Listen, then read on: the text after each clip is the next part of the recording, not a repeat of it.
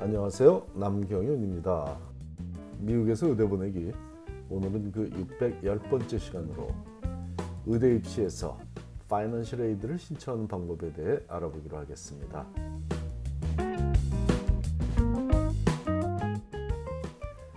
대학 등록금도 계속 인상하고 있어 그 액수가 크게 느껴지지만 사립의대생의 1년 학비는 근 10만 불에 육박하니 의대에 합격하기 위한 전략도 중요하지만 의대 학비 조달에 관한 전략도 중요합니다. 최근에 받았던 질문과 답변을 소개하며 의대 Financial Aid 신청에 관한 일반적인 얘기와 몇 가지 특별한 상황에 관한 소개도 함께 하겠습니다. 오늘 소개하고자 하는 질문은 다음과 같습니다. 2024년 의대 진학을 목표로 준비하는 아들이 있어 질문드립니다. 24년 의대 입학을 하려면 23년 의대 지원 시 CSS Profile을 같이 하는 거 맞나요? 대학의 경우는 지원하는 시기에 CSS를 작성하되 tax 보고에 기반한 전년도 income과 해당 연도의 예상 income 그리고 그 다음에 예상 income까지 기록하게 되어 있는데 의대에서 쓰는 CSS도 같은 건가요? 그러니까 입학 기준 2년 전 것이 포함되는 거죠. 라는 질문이었는데요.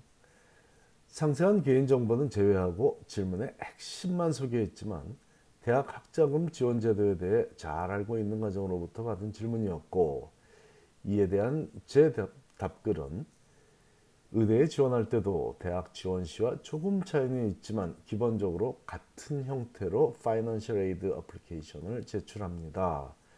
주립부대라면 대부분 FAFSA만 요구할 것이고 대부분의 사립부대에서는 학생의 나이나 결혼 유무에, 유무에 무관하게 부모님의 재정 정보를 포함한 CSS 프로파일을 요구합니다. 2년 전 자료를 기준으로 제출하는 것도 맞고 예상 수입을 적는 것도 맞습니다. 잘 알고 계신 듯 싶으니 대학 때 하셨던 것처럼만 하시면 됩니다. 라는 비교적 간단한 내용이었습니다. 현재 대학에 재학 중인 자녀를 둔 가정이라면 위에 질문을 한 가정처럼 FAFSA나 CSS 프로파일이 무엇이고 언제 어떻게 어떤 내용을 보고하고 그 결과로 매년 연방정부, 주정부 그리고 재학 중인 학교가 제공하는 학자금 지원 혜택을 받고 있을 테니 그런 기본적인 시스템은 의대 입시에서도 동일하게 적용된다고 이해하시면 됩니다. 이걸 이해 못하시는 가정이라면 아직 자녀가 고등학생이거나 더 어릴 테니 어, 지금은 그냥 상세 정보는 모르시더라도 학자금 지원을 신청해서 도움을 받을 수 있구나라는 정도로 이해하시면 되겠습니다. 자, 한 가지 확실히 다른 점은 대학 입시와 다른 점은 의대 입시에서는 대부분의 경우 먼저 합격을 하고 그 다음에 학자금 지원을 신청하게 되는 타임라인이라는 거죠. 올해 의대에 지원할 학생들이 의대 지원서를 접수시키는 날짜는 5월 27일입니다. 5월 27일에 시작되고 합격생 발표는 10월 15일에 시작되지만 학자금 지원 신청서 Financial Aid Application을 즉 FAFSA나 CSS Profile을 각 의대가 들여다보기 시작하는 날짜는 그 훨씬 이후가 될 것입니다.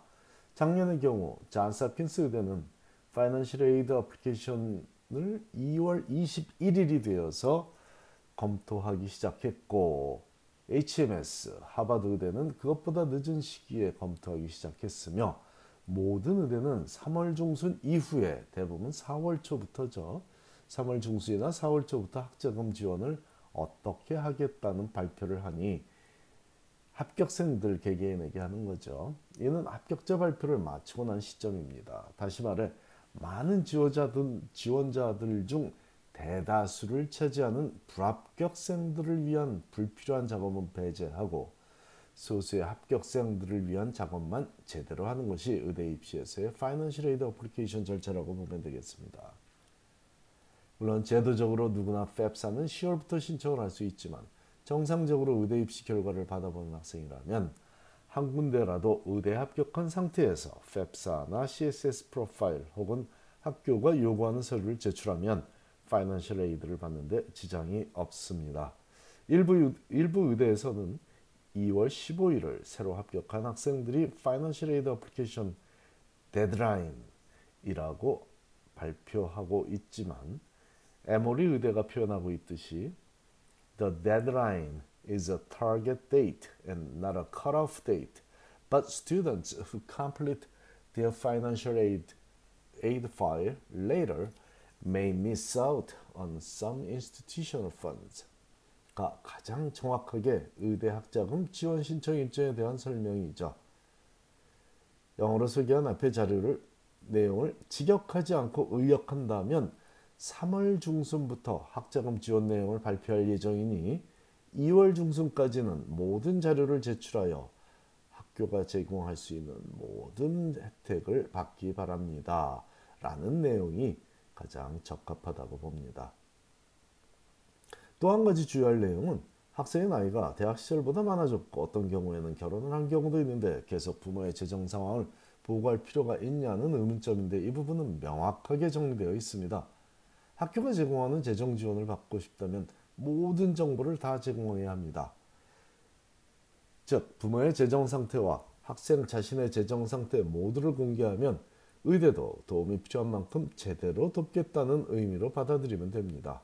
역으로 도움이 필요한 가정은 도움이 필요하지 않은 가정은 돕지 않겠다는 의미이기도 하지만 이는 파이낸셜 에이드의 옳은 실행 방법이죠.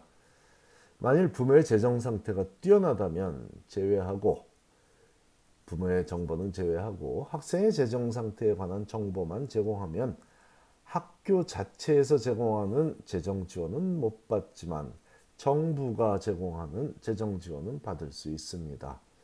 이렇듯 재정적으로 도움이 필요한 가정을 돕는 과정이 바로 Financial Aid Application을 통해 이루어지는 것이죠. 능력이 출중해 운동선수를 스카우트해가는 것과 같은 맥락에서 장학금을 제공하는 메리 스칼러십은 학생이나 부모의 재정 상태와 무관하게 학생의 매력 포인트만 보고 결정하게 되며 모든 의대에서 Need Based Financial Aid를 제공하는 건 당연하고 거의 모든 의대에서 또한 메리 베이스드 스칼러십도 제공하고 있으니 참고하시기 바랍니다. MD, PhD 과정을 진학하는 대부분의 학생들은 연방정부가 지원하는 장학금 혜택을 받으며 의대 과정과 추가로 박사 과정까지 모 최소 7년 이상을 지원받게 되므로 학비 걱정 없이 공부만 하면 되겠습니다. 물론 모든 의대가 오퍼하는 MD, PhD 과정은 아니고요. MD, PhD 과정 중에 연방정부, 즉 NIH 펀드로 학생들을 교육시킨다는 프로그램은 따로 표시가 되어 있습니다. 학생들이 쉽게 알고 있으니까요. 그런 MD, PhD 과정에 관한 얘기입니다. 문제는 의대 재학 중에 연구년, 리서치 이어를 따로 갖는 학생들과 MD, MBA나 MD, MPH 등의 복수 학위를 취득하기 위해 의대 공부를 잠시 중단한 학생들인데 학교마다 다 다른 기준을 적용하므로 추가적으로 확인은 해야 하겠지만 기본적으로는 의대를 졸업하기 이전에는 어떤 어떤 형태로든 학자금 지원을 받을 수 있다고 생각하면 되겠습니다. 하버드 의대 재학 중인 재학 중에 하버드 경영대에서 공부하게 된다면 하버드 의대는 휴학 처리되므로 하버드 경영대에 Financial Aid를 신청해서 도움을 받으면 되고 하버드 의대에서 공부하다 스탠포드 경영대에서 공부하게 되더라도 하버드 의대는 휴학 처리하고 스탠포드 경영대에 Financial Aid를 신청하면 되는 거죠.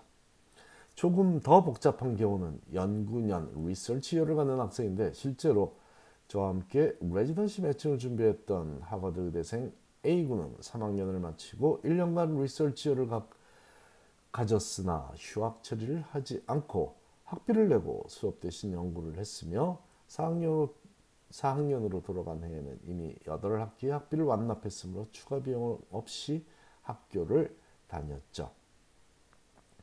연구 기간 중에 받은 연구 지원비는 장학금을 상쇄시키지 않고 융자금을 상쇄시켜서 총 융자금에서 3만 불이 줄어드는 효과까지 볼 수 있었고 레지던시 매칭에서도 원하는 병원에 가게 되었으니 제대로 준비한 전략은 인생 목표를 달성하도록 도울 뿐 아니라 금전적 이득까지 주는 경우가 대부분이니 제대로 알고 준비하는 것은 중요한 일입니다.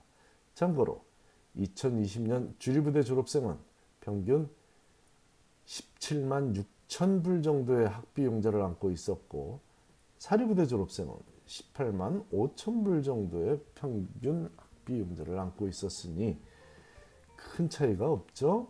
굳이 주리부대만을 고집하기보다는 더 비싼 학비를 요구하더라도 요구하는 듯 보이더라도 더 많은 학비 지원 정책을 갖고 있는 사립부대도 두루 살펴보기 바랍니다. 아는 만큼 보이고 보이는 만큼 누린다는 진리는 의대 학자금 확보에도 적용됩니다. 감사합니다.